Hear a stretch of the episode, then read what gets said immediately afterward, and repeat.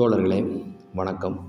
இன்று நாம் காணக்கூடிய குடியரசு இதழ் தலைப்பானது சுயராஜ்ய கட்சியும் அதன் தலைவர்களும் எனும் தலைப்பின் கீழ் தந்தை பெரியார் அவர்கள் குடியரசு இதழில் துணைத் தலையங்கமாய் இருபத்தி இரண்டு பதினொன்று ஆயிரத்தி தொள்ளாயிரத்து இருபத்தைந்தில் தீட்டிய துணைத் தலையங்கமாகும். இத்தலையங்கத்தில் தந்தை பெரியார் அவர்கள் சுயராஜ்ய கட்சியினர் எவ்வாறு தான் பதவியை தன் பொறுப்பை பயன்படுத்தி தன்னுடைய குடும்பத்தினருக்கு அரசு பணிகளை பெறுகிறார்கள் என்பதை விளக்கி மக்களிடம் விளக்கி தந்தை பெரியார் அவர்கள் தீட்டிய திறந்த மடல். வாருங்கள் துணை தலையங்கத்தின் அழகை ரசிப்போம். சுயராஜ்ய கட்சியும் அதன் தலைவர்களும். சுயராஜ்ய கட்சியின் பொது காரியதரிசியாகிய திரு ஏ. ரங்கசாமி ஐயங்கார் இந்திய சட்டசபையின் உறுப்பினராய் இருப்பதன் பயனாய் இந்திய அரசின் தயவை பெற்று தப்பான வழியில் தன் மகனுக்கு ஒரு பெரிய வேலையை சம்பாதித்து கொண்டதையும் அரசாங்க கமிட்டிகளில் தான் மெம்பர் உத்தியோகம் பெற்றுக்கொண்டதையும் இதற்கு முன்பே குடியரசில் குறிப்பிட்டது வாசகர்களுக்கு ஞாபகம் இருக்கலாம். சுயராஜ்ய கட்சியின் பெருந்தலைவரான திரு. பண்டித நேரு அவர்களும் இதே மாதிரியே அரசாங்கத்தில் இராணுவ கமிட்டியில் அங்கம் பெற்றிருப்பதையும் அதற்காக அரசு யோசனை சொல்ல பல விஷயங்களை அறிந்து வர என்கிற பேரில் அரசு செலவிலேயே சீமைக்கு போக போகிறார் என்பதும் வாசகர்கள் அறிந்ததே. இவை மாத்திரமல்லாமல் இன்னொரு ரகசியத்தையும் திரு. விபின் சந்திரபால் அவர்கள் வெளியாக்கிவிட்டார். அதாவது பண்டித நேரு அவர்கள் சட்டசபை உத்தியோகம் சம்பாதித்து கொடுத்தவரும் அவருக்கு நெருங்கின கட்டுப்பட்ட பந்துவுமான ஒருவர் திரு. ஏ. ரங்கசாமி ஐயங்காரைப் போலவே தனது பதவியின் செல்வாக்கால் சர்க்காரின் தயவு பெற்று தன்னுடைய மகனுக்கு இராணுவ வேலை ஒரு இராணுவத்தில் ஒரு பெரிய பதவி பெற்றிருப்பதையும் இதை திரு. ஷாம்மால் நேரு அவர்களே என்னிடம் சொன்னார் என்றும் இது திரு. ஏ. ரங்கசாமி ஐயங்காரின் நடத்தைக்கு கொஞ்சமும் இழைத்ததல்ல என்றும் திரு. பிபின் சந்திரபால் அவர்கள் இங்கிலீஷ்மேன் பத்திரிகையில் எழுதியிருக்கிறார். இதை பற்றி திரு. ரங்கசாமி ஐயங்காராவது பண்டிதராவது தங்களுக்காகவாகிலும் கட்சிக்காகவாகிலும் இவ்வித நடவடிக்கைகளுக்கு இதுவரையில் எவ்வித மறுப்பாவது சமாதானமாவது எழுதினவர்களும் அல்ல.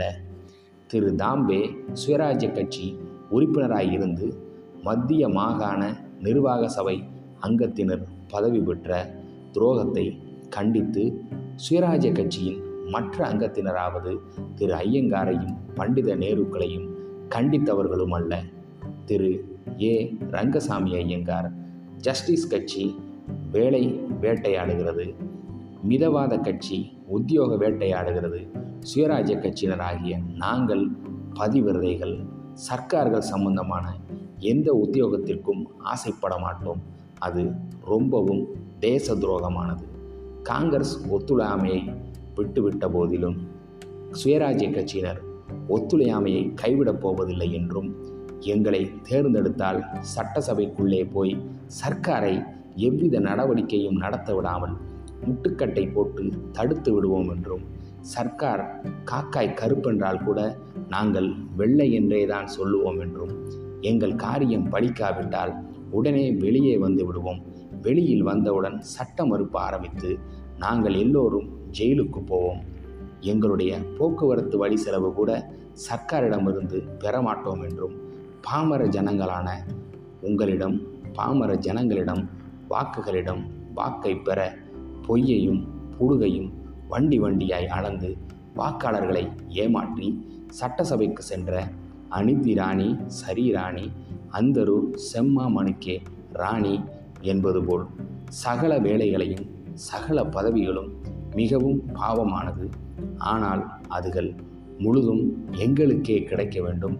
மிதவாதிகளே உங்களுக்கு கொடுக்க மாட்டோம். ஜஸ்டிஸ் கட்சிக்காரர்களே உங்களுக்கு கொடுக்க மாட்டோம். உங்களுக்கு ஏதாவது கண்டிப்பாய் வேலை வென்றுதான் ஆக வேண்டும் என்கிற ஆசை இருக்குமே ஆனால் எங்கள் கட்சியில் வந்து சேருங்கள்.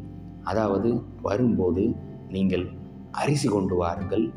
எங்களிடமிருந்து உம்மி இருக்கிற இரண்டையும் கலந்து ஊதி ஊதி இரண்டு பேரும் சாப்பிடலாம் என்று சொல்லும் சுயராஜ்ய கட்சியினரின் யோகிதையை பொது ஜனங்கள் இப்பொழுதாவது தெரிந்து கொண்டிருப்பார்கள் என்று எண்ணுகிறோம். போதாக்குறைக்கு இந்த தடவையும் வாக்காளர்கள் ஏமாற்றி சட்டசபைக்கு போய் வேலை வருவதற்கு தைரியமாய் பொய் சொல்ல ஆரம்பித்து விட்டார்கள். அது என்னவென்றால் பண்டித நேரு அவர்கள் சட்ட மறுப்பு ஆரம்பிக்கப் போகிறாராம். எங்களை மறுபடியும் சட்டசபைக்கு அனுப்புங்கள் என்ற பழைய மந்திரத்தையே இப்போதும் ஜபிக்க தொடங்கிவிட்டதுதான். சட்ட மறுப்பு தொடங்குவதென்றால் தொடங்குவதாய் இருந்தால் இவர்களை யார் வேண்டாம் என்று சொன்னார்கள்? இதற்கு முன் சந்தர்ப்பம் கிடைக்கவில்லையா? மகாத்மா சட்ட மறுப்பு ஆரம்பித்த காலத்தில் திருவாளர்களாகிய சீனிவாச ஐயங்காரரும் ரங்கசாமி ஐயங்காரும் சத்தியமூர்த்தியும் எம். கே. ஆச்சாரியாரும் எந்த உலகத்தில் இருந்தார்கள்? வங்கத்தில் மந்திரி பதவி எடுக்கப்பட்டவுடன் அவ்விழாக்காக்களை சர்க்கார் எடுத்துக்கொண்டு ஏகபோகமாய் நடத்த ஆரம்பித்தார்களே. அப்போது இவர்கள் எங்கே போய்விட்டார்கள்? சட்டசபையில் கொண்டு போய் நிறைவேற்றிய தீர்மானங்களை வைசராய் பிரபு குப்பை தொட்டியில் போட்டாரே. அப்போது எங்கே போய்விட்டார்கள்?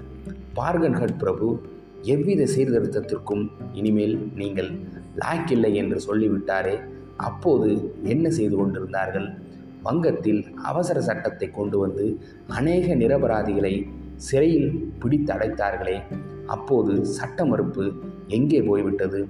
சட்டசபை தேர்தல்கள் நடக்கிற சமயத்தில் மாத்திரம் சட்ட மறுப்பு சட்ட மறுப்பு என்று சொல்லிக்கொண்டு பாமர மக்களை ஏமாற்றி சட்டசபைக்குள் போனவுடன் தாங்களும் தங்கள் பிள்ளை குட்டிகளும் தங்கள் சுதந்திரமும் தங்கள் சொந்தங்களும் உத்தியோகம் வேலை சம்பாதிப்பதுதான் சட்டசபை மறுப்பாய் போய்விடுகிறது. இதை இன்னமும் பொது மக்கள் உணரவில்லை என்பது பெருத்த ஆச்சரியமாய்த்தான் இருக்கிறது. சுயராஜ்ய கட்சியின் திட்டத்தில் நமக்கு நம்பிக்கை இல்லை. அக்கட்சி யாரும் யோகியமாய் நடந்து கொள்ளவில்லை. ஆனாலும் அதொன்றும் தீவிர அரசியல் கொள்கையுடையதாய்த்தான் இருக்கிறது. அதனால் அதை ஆதரிக்க வேண்டியது நமது கடமை என்று சொல்பவரின் கூற்று அதைவிட நமக்கு ஆச்சரியமாயிருக்கிறது.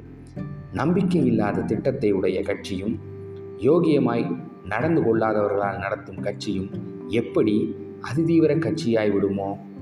எதை உத்தேசித்து அதை ஆதரிக்க வேண்டியது இவர்கள் கடமையோ? அது கடவுளுக்குத்தான் தெரிய வேண்டும். இவர்களுடைய தேசம் சுயராஜ்யமடையும் என்று நினைப்பது அம்மாவாசை என்று பூரணச்சந்திரனை பார்க்கலாம் என்று பூரணச்சந்திரனை பார்க்கலாம் என்பது போலத்தான் முடியும் என்று சொல்ல நாம் வருந்துகிறோம். நன்றி வணக்கம்.